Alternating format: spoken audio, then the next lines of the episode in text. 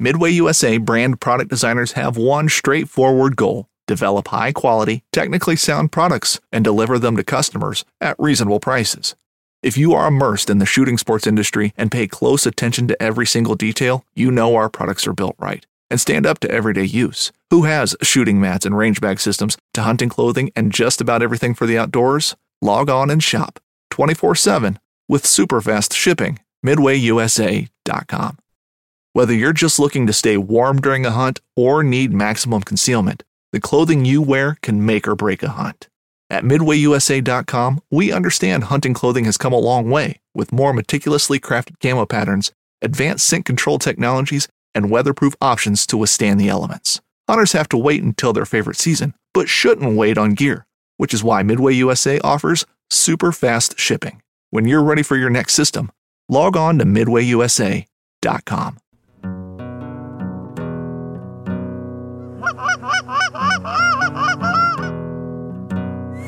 here we go, boys. Go.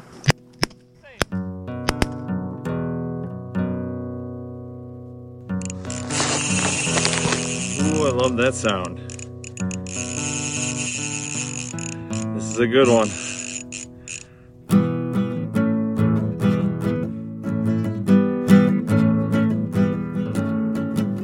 Everybody, and welcome to the Full Scale Outdoors Podcast, Waterfowl Wednesday edition. This is your host, Nick Johnson. Let's talk about some waterfowl stuff. I just got home from the Dive Bomb Squad Fest calling contest, vendor event, Murphy 500 contest, or Murphy 500 concert. It was awesome. The guys at Dive Bomb did a great job. Um, I road trip down there with three dudes I'd never met, so thank you very much to Zeth, Nate, Fabio for letting me tag along. We made some awesome memories, had some fucking crazy good belly laughs, and uh, just in general had a great time. I, I hung out in the Pacific Calls booth almost the entire time. I judged a couple contests. I judged the uh, two man meat where Corey Nickum and Trevor Shanahan won it. And I judged the uh, Open Goose where my buddy Mike Benjamin won it. And that, both of those contests, all of the contests there are just ridiculously strong. They're, they're so hard to judge. Like when they, when they ask me to judge, like I get a, like a, like an apple stuck in my throat. I just, I'm so, so nervous. I'm nerve as nervous like judging as I am actually competing because it's so much. It's there's so much on the line, and I you just want to make sure you hear the guys. Uh, 100% because judges can make mistakes the same way a caller can make mistakes and uh, you know so it's it's almost like being on stage for the entire contest when you're trying to judge it that um, diligently. And it, you know God, i know what it's like. I've been in contests since i was 13 years old. You want a judge back there? That's that gives a shit. That's uh, listening. That's taking good notes. And i try to be that judge. And uh, god dang it it's hard. Um, but in round two of the goose, um, caller number one came out, and I was just like, almost like how the fuck is this contest to go? Because i had like seven or eight people in round one that just brought it and they all got high scores from me. And uh, then round two caller one this guy steps on stage i don't know who it is and just destroys the stage like one of the most solid goose calling routines i've ever heard in my life i put down a nine and my notes just had a star, as in like this guy should win. And it ended up being Mike Benjamin, and he ended up being the winner of the contest.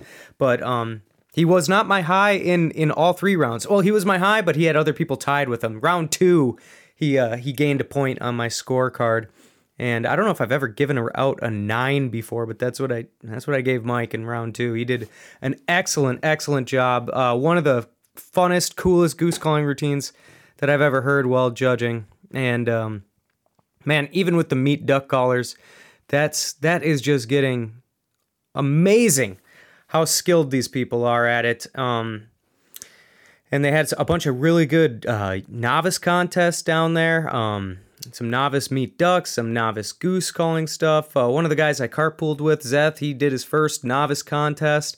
So, um, you know, that's awesome to have the balls to get up on stage and I think he I think he made it to round 2 and not round 3. So that's a good showing for your first contest. And uh, what else happened uh, at at Squad Fest? Oh yeah, I can't. We have a blood oath to never discuss whatever happened to end. I'm just kidding. No, it was it was a really really fun time. Went out, shot some pool that night, and um, went back. Uh, Saturday was just a great, great day in the parking lot. 106 degrees, tons of new products there. The dive bomb guys had a ton of new stuff, which I I wish I had more time to like look through everything because there was so many good vendors. Boss was there, Foiles was there, CNS Calls was there, uh, Front Range Guide Service was right next to us. I got to meet Jeff Caldwell. He's a super super cool guy, just OG goose guide from Colorado. Really stacks him up. Um, sweet to meet him. Uh, the Pacific guys had uh, tons of new calls. They brought out they're they've got their they're as best as they've ever been right now. Pacific Calls is just smashing the game. Um, they had several new calls there. Um, they had a new spec call. They call it the Big Bore Spec, and uh, that thing it was awesome. And it's got like they, they've got their own either machined brass guts, machined acrylic guts, or machined Delrin guts who does that? Who machines their own guts? Like they have quite the shop operating out there in Spokane right now. Um, it's really cool to be with those guys. They also have a they had a new duck call that came out. If you want to hear some sound files for these things, um, go to the Pacific Calls fan page on Facebook. I posted some videos. They also have a new cackling goose call or lesser call um, called the BA, stands for Bill Austin, a tribute to Trevor's dad who tragically passed away this year. That thing shreds. It just absolutely shreds. It's a huge open bore, tiny length little cackling call. And um, that was really cool to play around with that. Let's see, they got the big bore spec. They had the no like a no name single reed J frame duck call. They hadn't named it yet. It's not a prototype. I kept saying it's a prototype. It's not. So um, playing with all their new calls and selling them to people and seeing people's excitement over the new calls um, is really awesome. Oh, and how could I forget? There's a new Nick Johnson signature series that is coming out this year, and we made. They had seven of them made before the con or before Squad Fest. We sold all seven, and um, which was really satisfying. And the difference between this Nick J and the previous year's Nick J is length. So when we made that one piece call, we made like tons of different lengths and tons of different lengths to which the guts would sit in the call. So do you want the guts closer to the mouthpiece or do you want the guts closer to the exhaust? Well, we just made a ton of different prototypes and a ton of different lengths. Last year, my favorite combo was the 4.25 inch um, signature series. We dropped it last year because it's just a really good like uh, traffic call really good on fast double clucks. I would call it a, a versatile all around call. And then last year, I was hunting with two different calls, two prototypes. We actually, in addition to all like the one piece calls we made, we came out with like four different designs on we didn't come out with them. We prototyped them. They built them for me of of actual like standard regular like two piece calls where I've got a little bit of a different thing going on on the inside that I think is really cool. Um, so I hunted with one of those, and then I also hunted with this the longest goose call we made of this of the one piece, which is a 4.6 inch call, and I just tuned it to be a monster honker, like that 13 pound honker, and uh, I ended up really loving that combination for hunting last year. Like the two piece call I had was just ridiculously too loud, so I could and and it was fast, but it it, it only did that basically. And then once I got birds like within two three hundred yards to where they could actually hear um, that 4.6 inch 13 pound honking goose call, I would finish them with that and it got to the point where I was like, this works weirdly good. Like it just the goose call is so long, you're starting to lose a lot of the versatility. Like you can't do the super super fast stuff. Like it probably would not work out well in a if you're trying to do like contest routine speeds and versatilities uh, in this new like 4.6 inch length call, it it wouldn't be there. You could get 80% of that stuff, but you definitely can't get 100% of it. So the versatility is is um pared down a little bit, but god dang, the tone was so good, and I could just get these big old goose just cluck moans like honka honka honka honk, or even just clucks, just cluck cluck cluck cluck, and it would lock wings like so ridiculously good. Um, I was like, okay, I'm gonna do it. I'm gonna make this. This is the call we, we should make. Is and so I pitched it to him because I didn't. I wanted to make that that two piece call too because it was super loud and super cool. But um, we already came out with the versatile one last year, and now we got that 4.6 inch length, and it's just I call I called it the closer. And also, I called it the life size because 4.6 inch, yeah, it's life size. It feels good in my hand. you know, it's just funny thing to say while I was hunting with people. um, so we're gonna have that at Game Fair. We'll have a bunch of them available to buy. Um, if nothing else, stop by, check it out. It's um, it's a hell of a goose call, and so are a whole bunch of the other goose calls that the Pacific guys are coming out with. Um, let's see what else is going on. That was my Squad Fest weekend, guys. Like if you're if you uh if you can plan on going next year. If you buy in advance like uh, plane tickets, like when they announce what the dates are and you get plane tickets, plane tickets to St. Louis are about dirt cheap from about everywhere. I uh I did not plan ahead this year, so I ended up driving with the with those guys, but um any calling contest is just it's a great time. It's a great it's a great experience to meet all the vendors, talk to them in person, hang out, watch some of the best waterfowl calling on planet Earth, uh, shake some hands, have a couple brewskis. Um, yeah, it was an awesome, awesome weekend. I can't thank the guys at Dive Bomb enough for for putting on such a well run event. It was super, super cool. Um, see what else I got going on. I just finished up writing the uh, the September early Canada goose season tips and tricks Pacific Calls blog entry. I don't know if they're to blast this out like on their email list or if they're to blast it out on their social media. Hopefully both. But put a lot of effort into it and obviously if you ask me to write uh, some tips and tricks about hunting early Canada goose season, you're going to get an article that's all about hunting molt migrators because that's all I've done like the last eight years. Like, I don't go scouting. I don't go scouting before, or I should take that back. I usually do go scouting once. I will put one scout into the early season, like goose opener. I'll head out, I'll drive around. If I don't find nothing, I am okay with it. The best is always yet to come for early season, and that is molt migrators. So, like, it's never like a big deal. I, I, usually hunt anyways. I'll just go do something totally fucking random in somewhere in, in a public spot, do something crazy, you know? Like, it's not that I'm not gonna hunt, it's just that I don't give a shit about opening day. Like, yeah, we're gonna get out there, and I spent $9,000 on gas to find this 40 bird feed. You know, it was the 86th one I asked for permission on. I finally got permission, and look at that, our roost is getting busted this morning. Sweet! No, I do not put a lot of effort into opening day stuff. I put the majority of my effort into molt migrators. So I think I got some really good tips and tricks on getting people to break out of their shell for hunting molt migrators because it just is a weird concept to people. It doesn't matter how many piles that like I can put up and show you and tell you like there was no geese in this field. There were no geese on this pond yesterday. We hunted the weather. We hunted the flight line, like the, a traditional flight line. We hunted just north of a refuge, or just north of a major city, or just north of these suburbs that stack up, or just north of like a good staging area that traditionally, like by mid September, is kind of shit stacked with molts. Like, we will set up there in random alfalfa fields, random public ponds, random grass fields, random uh, silage cut cornfields, even even though those aren't great because of the color. Random wheat fields.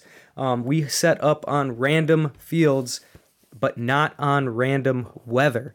We're looking for those cold temps north. We're looking for those light winds. We're looking for that daily overcast conditions, something that is going to keep birds moving. Um, if you're not familiar with hunting molt migrators, um, some of the keys are light winds and it almost if you get zero wind it doesn't matter what direction it says on that weather app whether it's two or one or three out of the east or three out of the southeast in my experience if a weather app says that it the um if the miles per hour for wind is going to be between 1 through 4, what they really mean is zero. There is no wind on those mornings, like at least for like 90 minutes or a couple hours, like the time when it matters. So I'm looking for cold temps north of us, time of year. I'm looking for those light windy days. Um, the reason that you hunt light windy days is because when giant Canada geese migrate, they are using their honks, their vocal communications to locate other geese. When they're migrating, they're not looking for food, they're not looking for water. Well, they're going to need it eventually, right? What they're looking for when they are migrating, you know, let's just call it 100 miles, 50 miles, they're getting into a new area, an area they haven't seen since last year. Um, those geese are looking for friends. So it doesn't matter if you're on water, it doesn't matter if you're on a field, it doesn't matter if you're in a parking lot. Your number one weapon is that goose call, and your number one time to use it is on no windy days because that's 360 degrees. Your goose call goes the furthest. So if you're looking for some good information too on hunting molt migrators, um, if you go back to Waterfowl Wednesday, uh, it's episode. I don't know what episode for Full Scale Outdoors it is, but it's Waterfowl Wednesday 50. Look up Waterfowl Wednesday f- number 50. That's one I recorded last summer, and it's all about hunting molts. I think I got some some good tips in there too about e scouting because um, hunting molt migrators, uh, you should be employing several different electronic scouting techniques to your arsenal because we are hunting random places that not random, you know, not the Mojave Desert. We're hunting in fields that otherwise we have not seen birds using. We're hunting in ponds that norm normally you're not going to have anybody out there hunting for geese because there hasn't been any around. We're just north of Minneapolis. We're north of Watertown, South Dakota. We're, you know, when I say north, I mean like right north, like a mile north. Or we're uh, on this chain of lakes that geese typically use as landmarks. Uh, freeways. Freeways are other good landmarks. There's lots of um, areas you can pick out, like, I think geese would travel down this way. You're probably right. So, when do you go hunt them? Um, the way I use eBird, ebird.org, is I go to ebird.org, I go to the map, I type in Canada Goose, so I'm only looking at um, Canada Goose. I'm only looking at reports for Canada geese. And then I'm going to punch in like just September. So I'm only going to be looking at September migrating Canada geese and I'm going to get a heat map. And I can start to like at least get a general idea. I've done this like in areas where I've wanted to go hunting too, like um, punch in October. Like I want to take a trip in October. Where are good mallard abundances in October? And then you look at the eBird reports. You can do the same thing for like Canada geese in September. Go to the map, punch in Canada geese, narrow the window down to September. And then how about just September for the last five years? Or you could go the last 10 years. Where are the reports coming in? And then you can see a lot of reports like, okay, in this area, oh, there's a lot of uh, reports of Canada geese in this area. Let's take a look. You see like September 1, five geese. September 1, three geese. September 6, five geese. September 15, 250 geese. Okay. Well, you know, you look at enough of these, um, you look eno- enough at these eBird reports and you can be like, okay, um, September 18th, 100 geese. September 21st, 500 geese. September 23rd, 750 geese. September, then there's another one. September 3rd, six geese. Like, all right, well, it looks like they show up around the 15th. Bingo. That is really, really solid information that you can use. Sorry, my green winged teal dog is going ape shit up there. Um, so that's eBird. Like you can really get some good historical data. Like not only kind of get an idea of flight paths, but also get uh an idea of historical timing of when this migration shows up. Like, oh, all right, in this area, like September 15th, man, it seems like goose abundance sure radically improves. I bet that if I was uh, watching the weather and I wanted to hunt in this area and it was September 13th or September 12th and there was a cold front and a cloudy day and very light winds, I bet you we could kill some molts there. And you're, you're probably right. Um, so that's how I use eBird uh, to find a lot of interesting stuff. Heck, you can even see people will report that 250 birds were in this field yesterday. Like, all right, thanks for scouting for me. If you're looking for very, very recent history, it's on there. People are putting uploads on there every single day. But you can really, really get a lot of amazing information about where to hunt, timing of migration, what species are pushing through, interesting and unique birds, pictures of birds um, using ebird.org. Another um, e scouting uh, tip that I put on there was birdcast.info. Um, birdcast.info is a migration tracking website that started in 2018, and I've, I've talked about it quite a few times. But they actually have um, here, let me pull this up actually. It's super interesting to here, to go over. Um they just have a, this new feature added. So what birdcast.info is is a Doppler radar migration forecasting technology website. These people figured out okay, if you can see raindrops on Doppler radar, I'm pretty sure we can see birds. And they can. They can basically watch birds migrate in real time on Doppler radar. From this, they started to actually make um, migration forecasts. In the spring and the fall, they'll go three days in advance. So you'll see like tonight's migration forecast, tomorrow night's migration forecast, the next night's migration forecast. And they do it overnight because that is that is when most birds including waterfowl prefer to migrate. But I will say that um geese will migrate whenever it's good migration weather. It just so happens that most of those good times are at night. Not all of them. A lot of them happen during the day as well. They're not a strictly exclusive night migrator. I if I had to put a number on it, um, I'd say I bet I would say they probably do on average 70% of their migrating migrating at night for Canada geese and 30% during the day. So like on a really good early season if you get some re- like really good days migrating, if you get 3 or 4 good weather days for um, migration, that's really good. So birdcast.info, what did they add? They added the uh, they just added this new feature this year. It's called okay, go to birdcast.info, click on migration tools.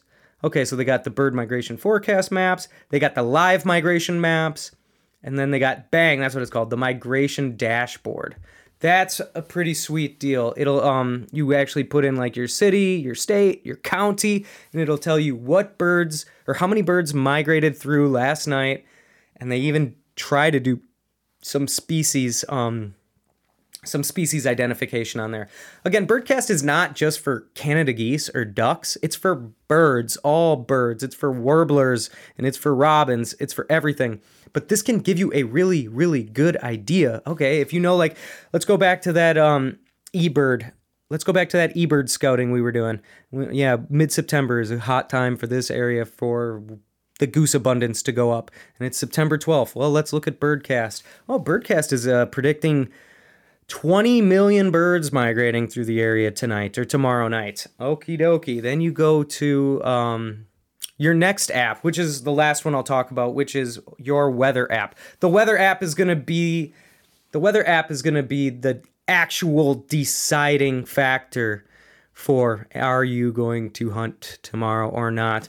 My favorite app, I I use quite a few of them, but I use the Windy app the most, um, and I'm a premium subscriber. It's not that expensive if I remember right, but Windy app is going to give you a wind animation of your entire region. But when you're a premium subscriber, you can start to watch how the wind will change every single hour. You can add different layers to it, like precipitation layers and temperature layers, and all sorts of crazy awesome layers. Like, this is my number one hunting app. It's as accurate as the rest of them are, right? And that's another thing to be said too. Use a couple different weather apps to figure out um, how you're going to, if you're going to hunt tomorrow, how you're going to hunt tomorrow. Use a couple, and because they're usually conflict. But be ready to hunt during the September season. Like, stay on ready. Keep keep a, a dozen floaters and and your waders in your truck at all times and know where you can like easily walk into a quick spot you know like if there's any chance that you could get out of work early a couple hours because they're just they're pushing hard that's you need to be on the ready. Have some uh, silhouettes in the back of your truck and a farmer or a place you can hunt that where you're like, can I get permission for September? You know, you can work out deals like that or have a public spot in mind where if you if you happen to go out on first break at uh, at your job and uh, you see two flocks of migrating geese come over the top of you, you don't go back in and you call out with COVID and you go hunting. uh, I think September is a great time to actually keep a permanent spread up as well, just in case. There's been so many times where I've looked at the weather, I'm like, eh, looks all right for migrating geese, I guess. What is it, September 10th or September 8th? I'm looking at it like, mm, five mile an hour southeast wind tomorrow, partly cloudy skies. Ah, probably won't happen. Then I then you end up going to work and it's cloudy skies and that southeast wind at five is actually an east wind at one or zero, and there's honkers rolling over the rolling over town all morning long. It happens. It happens. Um, I like to say there's a five out of seven chance that a good migration day happens on a weekday. That's just math. Five out of seven days are weekdays, and the geese might come through at any time. So, with that in mind, like, how would you set yourself up to possibly be able to do good honker hunts on a weekday? Can you set it up to where you could come in even a couple hours late because sunrises are real early in September. So if you start maybe at 8, maybe you could get a few days you start at 10 or 11 on a short notice basis or something. Talk to your boss, be like, "I might do this." See what he says. Um it's not a stupid idea. Just set yourself up for being able to react to the migration as it happens.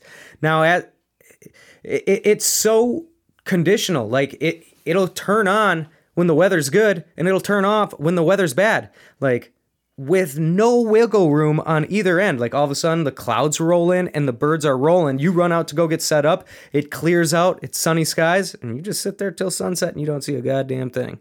It happens. It, it, and it you just got to be prepared to fail and be prepared to react because when you are there when it happens, there's nothing better on earth than hunting a big Canada goose molt migration. And a lot of guys too are like I, another thing I hear from people about molt migrants is I don't think we get as many molt migrants in the area as you do. If you see a spot in September that's got like 150 geese on it or more, or 100 geese or more, they came from somewhere. Like there's not around a wheat field, if you scout and you find a wheat field that's got 100 geese on it, those geese came from somewhere. There wasn't like there wasn't like 20 pairs of geese that all had like four chicks within a 2 mile radius of that wheat field and now they're all just happened to be feeding there hunky dory. Like there was some migration, there was some movement that happened to make 100 geese be in one spot at one time. They are starting to congregate. So if you know that, if think back, think historically, where have you found big feeds of geese? When did you find them? That is also historical information, just like the eBird stuff, to think back and be like, okay, those birds came from somewhere, they came at this time, and they came to this area. There, it's that is going to be a thing that recurs every single year. If you've got this area like where mid September, like god dang it, it, it's filled with honkers. But like early in the year, not so much. Those are molts. And you can set up some pretty crazy, wild, awesome hunts on them if you just think about it. Just use your historical knowledge. Where do geese congregate? Refuges, um, cities, this area over here where there's a bunch of silage fields that farmers start to cut around mid September. Um, geese are um, molt migrant geese typically make their way back to their natal birthplace, which means where they were born is where they are going to come and stage at. So if you know of an area, like a major metropolitan area or suburban sprawl, that has a lot of baby geese there, well, next year, those baby geese are going to be molts making their way there. And so on and so forth. Um, if if you are I don't know if I went over exactly what a molt is good enough. I do in the article, and also if you've just kind of been listening to this going, okay, what the fuck is a molt migrant? I have never heard this term. Go back, listen to the water next. Wa- listen to the Waterfowl Wednesday number fifty. I do a really good description on what molt migrants are. The short story is these are non-breeding geese that go to northern Canada, the Arctic Circle in some cases, to spend their summers, molt their feathers, get new feathers. When they get their new feathers, they start making their way back home. When they start making their way back home, it's going to take them like a month to get there, maybe even 6 weeks. They stagger their way down through rural Canada, then they um when I say rural, I mean like over the trees and in the woods and and on all the lakes. It takes them weeks to do it. And so it's always kind of a debate too, like when are they going to show up? When do molts arrive in your area? It's a tough question to ask. You need to use that eBird data and your historical knowledge to kind of put a pin on it, but it's not exact every year. I've had um, I've had a one of my best migrator days was on Labor Day, but that was also one of the earliest huge molt migrator pushes that I've ever seen. Was uh, Labor Day? It was the Monday of Labor Day, and uh, but other than that, it's been typically mid September, and basically the way I think about it, those geese are anywhere from a thousand to fourteen hundred miles north when they are molting in the summer. They get their new feathers and they start a direct southern line and they're going back to their birthplaces. Okay, imagine you have a straight drive to work. Your commute is not a thousand miles, but it's long. And on that route, there's a hundred stoplights. The stoplights for a goose are the weather. You know, if they migrate one day because they have a green light, good weather, then they stop in an area, they might have two days of red light, bad weather. Then another day of green light. Well, if they keep getting green lights like good migrator weather, good migrator weather, good migrator weather, good migrator weather, day after day after day after day, they're going to arrive really early. But if they get bogged down for four days here, and then they get good migrator weather for three days, you know, it's like it's dealing with a commute that has a lot of traffic signals on it. You might make it in 20 minutes to work, and you might make it in an hour to work. It just depends on those fucking lights. And molt migrators are kind of the same way. They've got a lot of steps of their journey, and if they end each step and the next morning they wake up or that night they get another green light, they continue. They migrate every time the weather tells them to. So if they just get a lot of good migration weather, they're going to get there fast. It, but this is all part of the fun of hunting molt migrants. Anyways, um, that's going to be coming out on the Pacific Calls blog. Um, I'll post links to it and stuff. And shit, that's 31 minutes. Oh, dang. All right, guys. Well, download the Goose Tech app. The number one thing you can do to kill more geese, there's a direct straight line equation between getting better at goose calling and killing more geese. Do whatever it takes to kill more geese. It's a $20 app, a one time purchase. We're going to launch the subscription stuff like later in the summer, but it ain't out yet. Get the $20 app, practice your goose call. Get Joe Heinz's um, The Roost. Um, Joe Heinz has a ton of awesome footage on there. Scott Threinen has a ton of awesome goose calling instruction. Um, I'm not affiliated with The Roost. I'm on a couple podcasts on there. I'm not affiliated with them at all. I want you to kill more geese by becoming a better caller. Just use every um, every single resource at your disposal. Joey Vassallo is another great resource. He's helped a lot of people out goose calling. Um, reach out to people, ask them for help. Get Goose Tech, get the Roost. Whew. I think that'll do it for this week. I'll catch you guys later. I'm going to end it right there. See you next week.